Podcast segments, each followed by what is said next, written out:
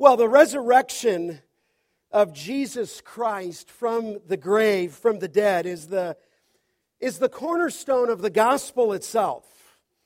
I mean, without the resurrection of Christ, we are a people, as Paul said, to be pitied in 1 Corinthians 15.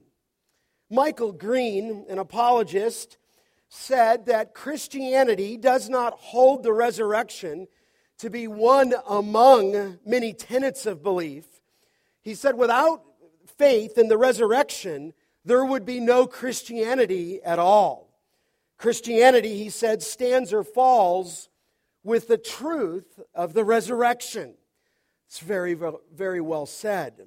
John Broadus, speaking over a century ago, said of the resurrection, he said it was the signed manual of the deity. It was the seal of the sovereign of the universe affixed to his claim. It declared him to be all that he had ever professed to be. He said, The great fact that Jesus Christ rose from the dead is the central fact of the evidence of Christianity. Well said. It is why we're here this morning. In fact, Paul said, If Christ is not raised, then our preaching is in vain. He furthermore said, If Christ has not been raised, then you are still in your sins. I mean, Paul could not have used stronger language. He basically said, If in this life only we have hope in Christ, we are all, of all men, the most pitiable. And yet, the resurrection of Christ has been under persistent attacks since the days of the apostles, since the day of the resurrection itself. Judaism swears that it never happened. The Jehovah Witnesses suggest that Jesus' physical body was destroyed. In fact, they actually say in their writings that it dissolved into gases, is what they say. There are liberals amongst us who have created something that they call the Jesus Seminar. And it is attended by those who express faith in Christ, but it must be the most liberal uh, group that meets because one of the co founders is named John Dominic Crossan. He took dead aim at the resurrection of Christ. Here's what Time magazine reported that Crossan said. He said, quote, the tales of entombment and resurrection were latter day wishful thinking. He said, instead, Jesus' corpse went the way of all abandoned criminals' bodies. It was probably barely covered with dirt, vulnerable to the wild dogs that roam the wasteland of the execution grounds. And so there are people who claim to have some kind of spiritual experience but deny this truth. I want you to open your Bible this morning to 1 Corinthians chapter 15. 1 Corinthians chapter 15. In fact, the whole of 1 Corinthians 15 is given to the resurrection. But it doesn't take a liberal group of people to deny the resurrection. I want you to point your eyes to 1 Corinthians 15 12 where it says there, if Christ is proclaimed as raised from the dead, you'll note that Paul said, How can some of you say that there is no resurrection of the dead? And so there were people in this day, probably, oh, 20 years after the resurrection, who were doubting that it happened. And whether they were doubting the entire aspect of the resurrection, there are a number of people that say it's not really so much the physical body that was raised it's the story that's contained in it that we too, in metaphorical language, rise in the newness of life. But Paul was onto something there at the church at Corinth. How can some of you say that there is no resurrection from the dead? And so the scripture anticipates these attacks. And what the scripture gives to us in 3D color is it, def- it defends for us and details the defense of the resurrection of Christ. If you took time in the greater New Testament, you would find that there are 17 different appearances just to individuals, some of those in a group, in all of the New Testament. There are statements like this in Matthew 28 17. They saw him and they worshiped him. We know that. He was raised from the dead. They saw him. In Luke 24, it says that on those disciples on the road to Emmaus, that their eyes were opened and they recognized him. He rose from the dead. Luke would say in the book of Acts, in Acts 1 3, that he presented himself alive by many proofs, appearing to them during 40 days and speaking to them about the kingdom of God. So it wasn't this that he rose for a moment, he appeared alive with them, speaking to them about the kingdom of God for 40 days. So, beloved, the evidence for the physical bodily resurrection, far from being wishful thinking, the resurrection of Jesus Christ from the grave is the defining moment of our salvation. Now, we might ask the question this morning what are the grounds for believing the resurrection? And I'd like to focus our attention on 1 Corinthians 15 1 through 11. Okay? Let me read that for you, and then we'll move through that exposition. Here in 1 Corinthians 15, Paul says in verse 1 Now I would remind you, brothers, of the gospel I preached to you, which you received, in which you stand and by which you are being saved, if you hold fast the word I preached to you, unless you believed in vain. For I delivered to you as of first importance what I also received that Christ died for our sins in accordance with the Scriptures, that he was buried, that he was raised on the third day in accordance with the Scriptures, and that he appeared to Cephas, then to the twelve. Then he appeared to more than 500 brothers at one time, most of whom are still alive though some have fallen asleep. Then he appeared to James, then to all the apostles. Last of all, as to one untimely born, he appeared also to me. For I am the least of the apostles, unworthy to be called an apostle, because I persecuted the church of God. But by the grace of God, I am what I am, and his grace toward me was not in vain. On the contrary, I worked harder than any of them, though it was not I, but the grace of God that was in me. Whether then it was I or they, so we preached, and so you believed. Now, what I want to do with our time this morning is I want us to see three irrefutable testimonies that demonstrate the validity of the resurrection of Jesus Christ from the dead. And as a result of that resurrection, it will verify our resurrection from the dead. And we'll look at that in just a moment. But let's look at these three irrefutable testimonies that demonstrate the validity of the resurrection. First is the testimony of scriptures. The first testimony is the scriptures. Cast your eye down on verse 3. Paul says there that I delivered to you of first importance what I also received that Christ died for our sins according to the Scripture. Now, he says there in his own testimony to these Corinthians and by the Spirit of God to us, he said, I delivered to you of first importance of what I also received.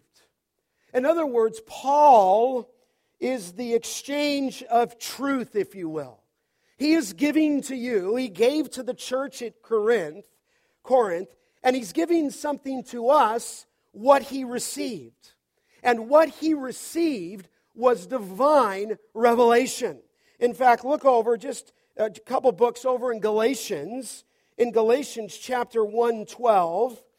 Again, he is receiving this from Jesus Christ here in his work to the church at Galatia in chapter 1 and verse 11, for he said, For I would know, have you know, brothers, that the gospel that was preached by me is, he said, is not man's gospel. Watch this. For I did not receive it from any man, nor was I taught it, but I received it through a revelation of Jesus Christ. And so he received that word that he's about to give from Jesus Christ. He received direct revelation. I think sometimes we think that when Paul was saved, he immediately went out and began to preach. And I suppose as you trace that record down in Acts, that's exactly what happened. He went out fairly quickly and began to preach. But when you begin to add the book of Galatians together, Galatians chapter 1, Galatians chapter 2, we believe that Paul was receiving direct revelation from Jesus Christ anywhere from 14 to 17 years. So that by the time you get to his missionary journeys, he had initially started to preach, but then he had taken a little time away here to receive direct revelation from Christ himself. So look at it again. He says, I delivered to you. He says, uh, as of first importance, what I also received, and here's this first importance that Christ died for our sins, and then you'll note it was according to the scripture. And what he found in the scripture, look at verse 4 that he was buried, that he was raised on the third day in accordance with the scriptures. Two different times, Paul repeats that phrase according to the scriptures. He is emphasizing to the church there and to us this morning that the resurrection of Christ and this gospel that he received is not new. He received it from God through a revelation of Christ, and what he received was the death, the burial, and the resurrection. Now, when he links it there to the scriptures, he's talking both Old Testament and New Testament scripture. In other words, he's saying the scriptures tell you about the resurrection, they tell you about his death, they tell you about his burial, they tell you about his rising on the third day. We studied that together in the book of Jonah, in Jonah chapter 1. We studied about his death Friday night in Isaiah chapter 53. You look at Psalm 16. You look at Psalm 22. The Old Testament and the prophets and the scriptures were filled with that news. As you come to the New Testament, you find that news as well. You remember, I think it's coming up on the screen in Luke 24 when Jesus was talking to those two disciples on the road to Emmaus. And he said, Oh, foolish ones, and slow of heart to believe all that the, interesting, that the prophets have spoken. In other words, Christ himself takes them back to the prophets. He says, Was it not necessary that Christ should suffer these things and enter into his glory. And then I love this phrase. And beginning with Moses and all of the prophets, he interpreted to them in all of the scripture the things concerning himself. What a statement. I would have loved to have been one of those disciples, would you have not? Remember, these are the guys that said, Were our hearts not burning, you know, inside of us when he was telling us about those scriptures? But there you have it. It says there to believe all that the prophets have spoken. And beginning with Moses and the prophets, he basically showed them his person in the Old Testament. Now, when you come again to the life of Christ in the book of Matthew, Jesus kept telling them that. He said from that time forward in Matthew 16 21, he began to show his disciples that he must go to Jerusalem that he must suffer many things from the elders and the chief priests and the scribes, and that he must be killed and then rise again on the third day. Christ kept telling his disciples that. Jesus said in Matthew 17 9, he commanded them, saying, Tell the vision to no one until the Son of Man has risen from the dead. He kept prophetically telling them what was going to happen. In, in chapter 17, verse 22 and 23, Jesus said, The Son of Man is going to be delivered into the hands of men, and they will kill him, and he will be raised on the third day. There are so many scriptures, both in the Old and in the New, that foretold what would Jesus would do. So over and over again, either directly or indirectly, literally, or in figures of speech, both the Old Testament and the New Testament foretold Jesus' death, burial, and resurrection. I mean, this is the testimony of the scriptures, beloved. It's a testimony, it's a witness to his resurrection from the dead. Remember at the end of the book of Acts when Paul was standing before King Agrippa In fact, here was his testimony in Acts 26 I stand to this day testifying both to small and great, stating nothing but what the prophets and what Moses said was going to take place that Christ was to suffer, and that by reason of his resurrection from the dead, he should be the first to proclaim light both to the Jewish people and to the Gentiles. So here's the first irrefutable testimony it's the scripture. It's both the New Testament, it's the Old Testament, it's Moses and all of the prophets that told of this, and that's what Paul is delivering. But there's a second testimony here in 1 Corinthians 15. It's the eyewitness testimony. The eyewitness testimony. Look again when you see that in verse 5. It just says there, he appeared to Cephas, okay? Then to the 12. Then he appeared to 500 brothers, or brothers at one time. Verse 7, he appeared to James, then to all the apostles. Verse 8, last of all, to one untimely born, he appeared to me. Here in this eyewitness testimony account, there are six different appearances that are cited. So you have the testimony of Scripture, and now you have the testimony of eyewitnesses. Okay? Let me walk through those just briefly. Number one, in his first appearance, you could see it in verse 5, it says that he appeared to Cephas. We know that that is the name for Peter. Peter, beloved, was a prime witness to the resurrected Christ. He appeared to Peter. Now, you know, we, we know that there were 12, and then after Judas, there were 11. But it's interesting here that Paul points out that he appeared to Peter. And I think what it is, is just a, it's God's grace. Because nobody had blundered more than Peter. Nobody had tripped more than Peter.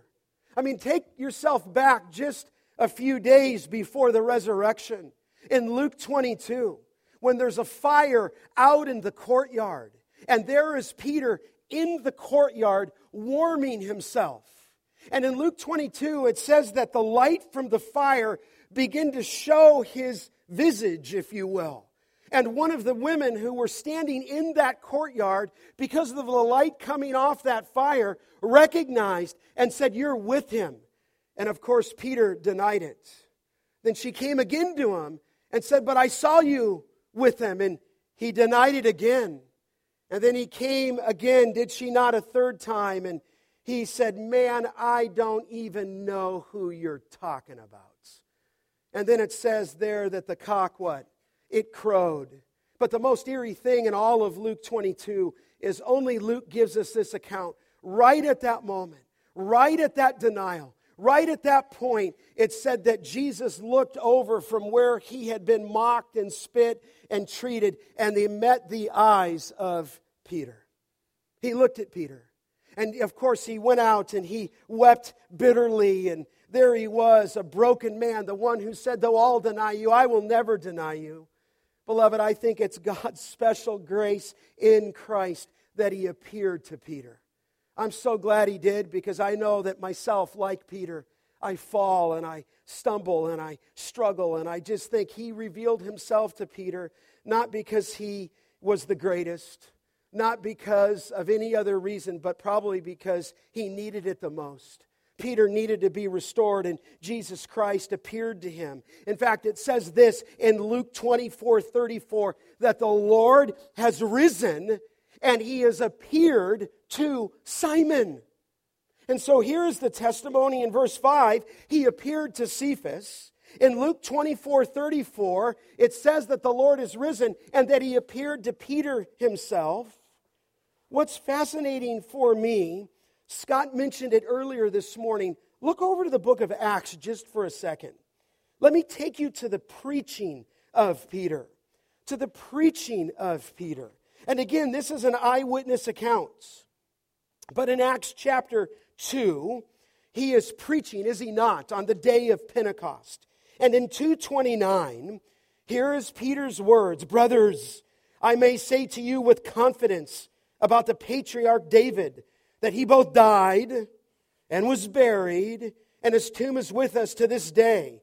Being therefore a prophet, and knowing that God had sworn with an oath to him that he would set one of his descendants on his throne, he foresaw and spoke about the resurrection of Christ, that he was not abandoned to Hades, nor did his flesh see corruption. This Jesus God raised up, and of all, and he says, and of that we are all what? Witnesses. I mean, this man went from being completely discouraged to a dynamo preacher in the New Testament church, to the one who would become the very mouthpiece of God, to the one who would preach at Pentecost, and 3,000 people got saved. I'm convinced it was the resurrection that transformed him. It was his eyewitness to the person of Christ that turned Peter into a bold preacher of the Spirit of God. Look over at just the next chapter in Acts chapter 3. Acts chapter 3, in verse 14. And again, Peter is preaching again there. And he tells the Jewish people in 3:14, "You denied the holy and righteous one and asked for a murderer to be granted to you, and you killed the author of life, whom God raised from the dead." And now this, to this we are what? Witnesses. We are witnesses of that. In other words, he's giving you, beloved, an eyewitness testimony of his sight of the risen Savior. In fact, look over at chapter 4.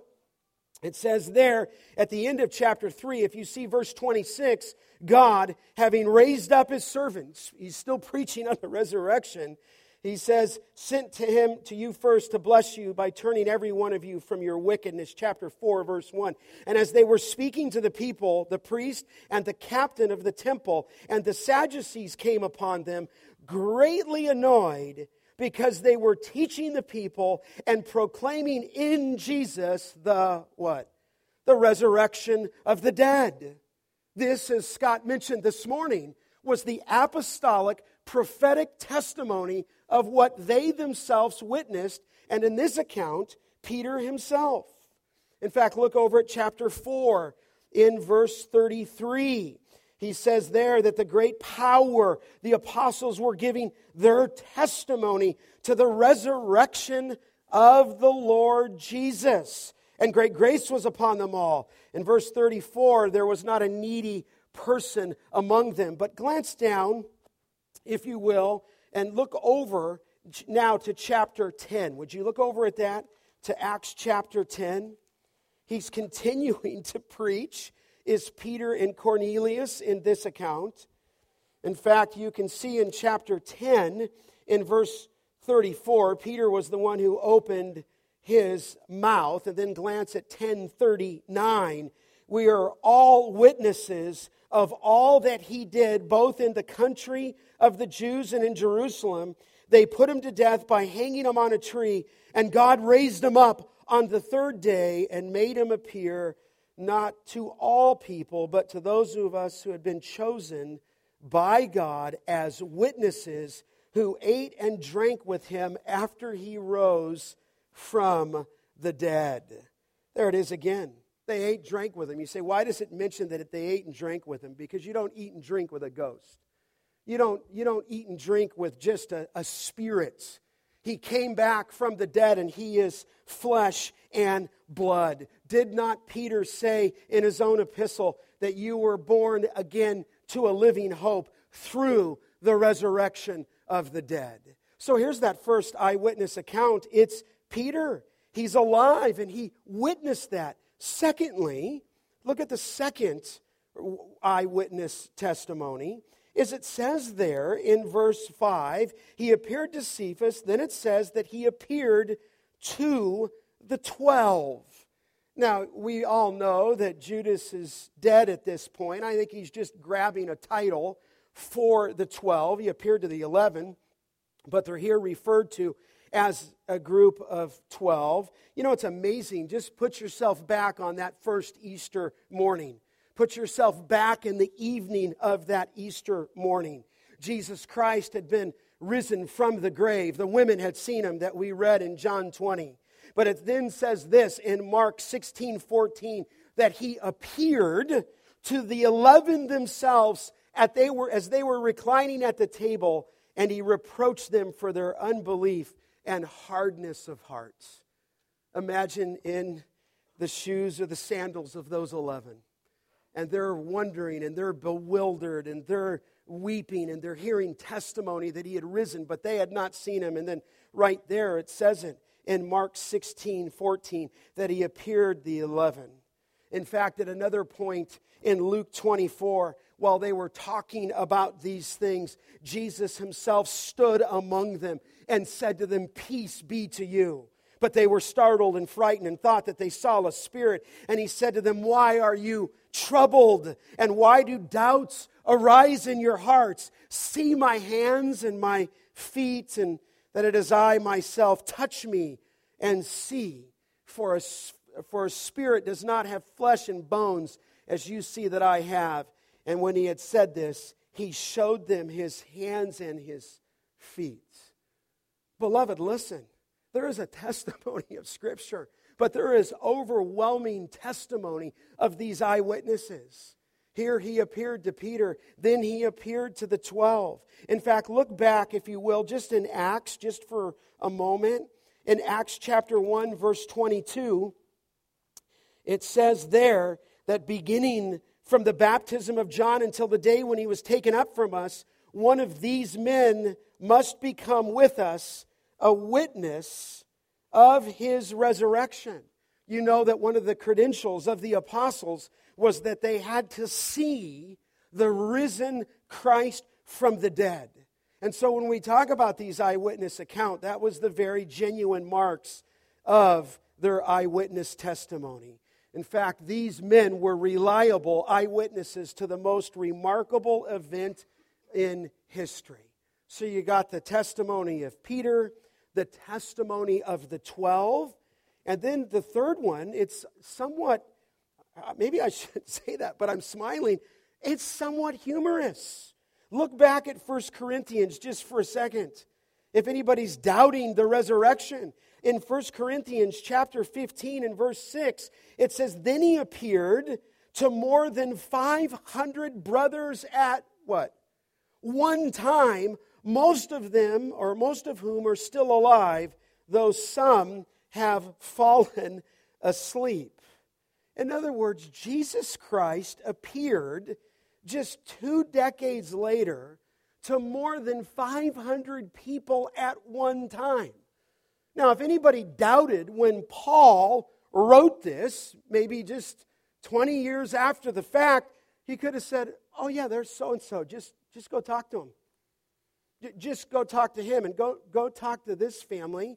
In fact, that family was there, and this family was there, and this family was there, and that, oh, there's a few that have fallen asleep. There's a few that, um, that's not a reference to falling asleep in church. There's a few that fell asleep in soul death, we call it. They weren't there. He goes, but he appeared to more than 500 people at one time.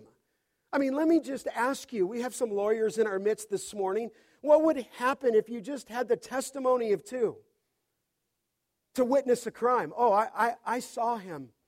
I saw him do this. And then another one comes in and, and gives the same story. I, I, I was at that and I, I saw him do this. And then a third comes in. And imagine you're beginning to put your defense together for a crime or whatever the prosecutor, and you're putting it together, and 10 come in and say the same thing. And then all of a sudden you're getting a little tired, but there's 10 more in the waiting room that want to give testimony. And then after they've seen 50, then they finally look at each other and they say, Well, then this is so obvious.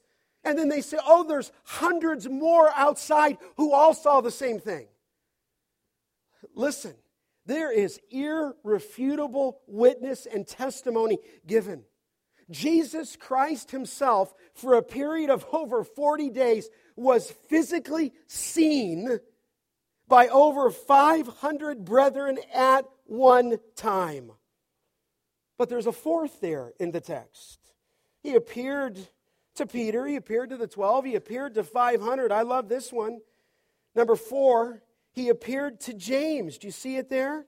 In verse 7, he appeared to James. Now, there's a question. There's different James in the Word of God, but we believe, and most believe, that this is James, the half brother of Jesus Christ.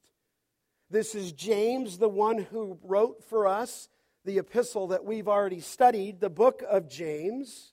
This is James, the very, very prominent leader of Acts chapter 15, the one who clarified truth. This is James, according to Galatians chapter 2, who is the pillar of the church. But this is James, the half brother of our Lord, who was embarrassed about his brother. In fact, when you go to John's Gospel in chapter 7 and in verse 5, none of the brothers believed on him. In fact, his whole family at one point thought something was wrong. But it says in John's Gospel in 7 5 that not one of them believed. But somehow, afterward, after the resurrection, James was willing to die for Jesus. In fact, the testimony of church history is that the Sanhedrin stoned James to death for his faith in his half brother. Now, you have to ask this question what would it take for a person to die willingly for the belief that one of his family members is God? Listen, the only reasonable explanation is that Jesus appeared to him alive from the dead and it transformed his life to the point where he becomes a prominent leader, to the point where he's a pillar of the church, to the point when a decision needed to be made in that old commercial they used to have when I was growing up when E.F. Hutton speaks and everybody turned to him. In that council, they all turned to James and he cleared truth. Listen, I'm telling you, this brother, this half brother, who at one point was not believing, the only difference you can make is in Acts 1:14, he's gathered in the upper room and he's there found praying with the other brothers. He was transformed by the resurrection. Beloved, you hold in your hand the scripture you hold in your hand the scripture that testify of his resurrection. But there's a fifth appearance. It's to the apostles. You see that there in verse 7. He appeared, it says, to all the apostles. And I think this is just further testimony. He appeared to the 11. Now he appeared to all the apostles. John 20, 20. He showed them both his hands and his side, and his disciples rejoiced when they saw the Lord. The others were therefore saying to him, We have seen the Lord. Remember, but Thomas said, But unless I see his hands and imprint of his nails, and put my finger into the place of the nails, and put my hand into his side, I will not believe. But it says there in John 20, eight days later, Jesus came through the door and he said this Reach here your finger and see my hands. And, re, or, and, see, and reach here your hand and put it into my side, and be not unbelieving, but believing. Listen, he appeared to the eleven. He appeared here to all the apostles. He appeared to Peter. He appeared to the 12. He appeared to 500. He appeared to James. He appeared to all of the apostles. And the sixth and final testimony is this. Verse 8 Last of all, as to one untimely born, he also appeared to me. What a precious truth. He appeared to the apostle Paul. He said in verse 9, I'm the least of all the apostles, unworthy to be called an apostle, because I persecuted the church of God. But he is what he is by the grace of God. But he appeared, beloved, to Paul. And I think, again, it's the writer here. It's the one who we believe from church history would have his head severed on the Ignatian way. This was the one who had persecuted believers. This is the one who had held coats at people's stoning. This was the one who went from city to city and threw believers in jail. This was the one who saw the resurrected Christ. Now, what's interesting with Paul is Paul's appearance, or Christ's appearance to Paul, was not post resurrection, wasn't it? Remember, we talked to that in Acts 1 3 over 40 days and so forth. That's post resurrection. Paul encountered the living Christ post ascension. Post ascension. Because it says this in Acts 9 1 Paul, or at that point Saul, still breathing threats and murders against the, and murder against the disciples of the Lord as he went on his way, he approached Damascus, and suddenly a light from heaven shone around him. Falling to the ground, he heard a voice saying to him, Saul, Saul, why are you persecuting me? And he said, Who are you, Lord? And he said, I am Jesus, whom you are persecuting. And we know that the rest changed, did it not? Saul turned into Paul, and Paul turned into one of the greatest preachers and writers of all of the New Testament, willing to risk and spend his life for the one who gave his life for him. And so he appeared to Paul. In fact, look back in 1 Corinthians 9, just for a second. 1 Corinthians 9 1. It says there, he says, Am I not free? He says, Am I not an apostle? And now he said, Have I not seen Jesus our Lord? So, beloved, here's the testimony of the scripture. Here, secondly, is the testimony of the eyewitnesses. And then, thirdly, just briefly look back. Third, there's a testimony of what I call the preached message. The third testimony is the preached message. I like how Paul caps this. He says, Whether then, in verse 11, it was I or they, so we preach, and so you believed. I love that.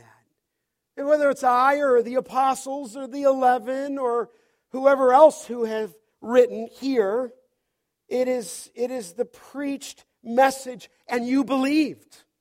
In other words, he's capturing here that the last testimony of Christ's resurrection was the, was the event and the message that every apostle, every prophet, and every pastor has preached. In fact, look back up at 1 Corinthians 15 1. He said, I would remind you, brothers, of the gospel which I preached to you, which you received, in which you stand. He's preached this message to them. They've already received it, and they stand in it. So here are three irrefutable testimonies that demonstrate the validity of the resurrection of Christ from the dead. Listen, in a Jewish court of law, the presence of just two or three witnesses was mandatory to prove the veracity of an event. And here is overwhelming proof of our Lord's resurrection from the grave. But listen, that's not even really Paul's focus. let, let me explain that. When, when you come to 1 Corinthians chapter 15, it is not only the verification of his resurrection from the grave, but that's not Paul's primary point here. His point would be that because of his resurrection from the dead, it guarantees your resurrection from the dead. In other words, his resurrection is the promise of your resurrection. In fact, glance down just at verse 15. He's speaking of our resurrection. He says, if he says, We are even found to be re- misrepresenting God because we testified about God that He had raised Christ, whom He did not raise, if it, if it is true that the dead are not raised. For if the dead are not raised, not even Christ has been raised. And if Christ has not been raised, your faith is futile and you are still in your sins. Here's the point then those who have fallen asleep in Christ have perished. But he goes on to say that Obviously, he was raised from the dead. In fact, glance down at verse 25. He must reign until he has put all his enemies under his feet, and the last enemy to be destroyed is what? Death. In other words, he opens up with an apologetic on the person of Christ built off the foundation that he's trying to bolster your faith in the resurrection. His resurrection guarantees your resurrection. In fact, look, look down at verse 42, 15, 42. He said, So it is with the resurrection of the dead. He said, What is sown is perishable, what is raised is imperishable. It is sown in dishonor. It is raised in glory. It is sown in weakness. It is raised in power. It is sown in a natural body. It is raised in a spiritual body. If there is a natural body, there is also a spiritual body. He's bolstering the truth of our own resurrected body based on the verification of His. In fact, glance down at verse 50. He says, I tell you, brothers, flesh and blood cannot inherit the kingdom of God, nor does the perishable inherit the imperishable. Behold, I tell you a mystery. We shall not all sleep, but we shall all be changed. In a moment, in the twinkling of an eye, at the last trumpet, for the trumpet will sound, and the dead will be raised imperishable, and we shall be changed. For this perishable body must put on the imperishable, and this mortal body must put on immortality. And when the perishable puts on the imperishable, and the mortal puts on immortality, then shall come to pass the saying that it is written Death is swallowed up in victory. Oh, death, where is your victory? Oh, death, where is your sting? The sting of death is sin, and the power of sin is in the law, is the law. But thanks be to God who gives us the victory through our Lord Jesus Christ. Listen, if you've placed your faith in Christ, as sure as he rose from the dead, you will rise at the second coming of Christ, and you will be tra- changed in the twinkling of an eye. And that perishable body that you now find yourself in will put on the imperishable right? That mortal will then put on immortality. Death will be swallowed up in victory. Every pain you've had, every child you've lost, every baby that's lost in the womb will get a resurrected body. This is the hope of our salvation, is it not? In fact, is this not why? Do you, you get it in the flow of the text? Verse 58, look at it there. He says, Therefore, in light of the resurrection truth, my beloved brothers, be steadfast, immovable, always abounding in the work of the Lord, knowing that in the Lord your labor is not in vain. Beloved, listen. In light of the resurrection, he says, Stand strong in light of the resurrection, Grace Church of the Valley never moved from the gospel that was preached in 1 Corinthians 15 1. Never moved from the hope of the resurrection. Never moved from the scriptures that has taught us the plan of salvation. He says, in light of the resurrection, you need to be steadfast. You need to hold your ground. You need to stay strong. And then he tells us there, do you see it? He says, be immovable. In other words, be immovable in your convictions. Be immovable in the doctrine of the resurrection. Be immovable in the gospel that's been proclaimed. I mean, in a day and age, certainly with, the, with politics that are before us and on the front page of every paper and website and every TV show and a vacillating country in which we live, he says, in light of the resurrection, don't change at all. In light of the resurrection, I want you to stand in light of the resurrection, I want you to be immovable. Young people who are in here, young people who are looking to be pure until married, you stay strong. You don't ever move from your moral position. You don't ever move from the scriptures that's been revealed. Family is family. It's divine, designed by God. You stay strong. In light of the resurrection, he says here, you be immovable, you be steadfast. And then how about this phrase? He says, always abounding what? In the work of the Lord. Abound in the work of the Lord. Maybe some of you have been hurt by people. Maybe some of you have been hurt by a church. Maybe you've come from a place where you've been a deacon or an elder or a pastor or a missionary, and after a while you lose heart. Listen, here's the hope of, of our motivation. You're always abounding in the work of the Lord. You say, well, why? There's the last phrase because your labor is not in what? Vain. It's not wasted. Every time, every conversation you've had, every sermon you've preached, every person you've counseled, every person you've given, you know, the seed of truth to, you abound in that work because of the hope of the resurrection that nothing you ever do is wasted. Nothing you ever do is ever in vain. This is our great hope. See, the Lord wants you to be renewed.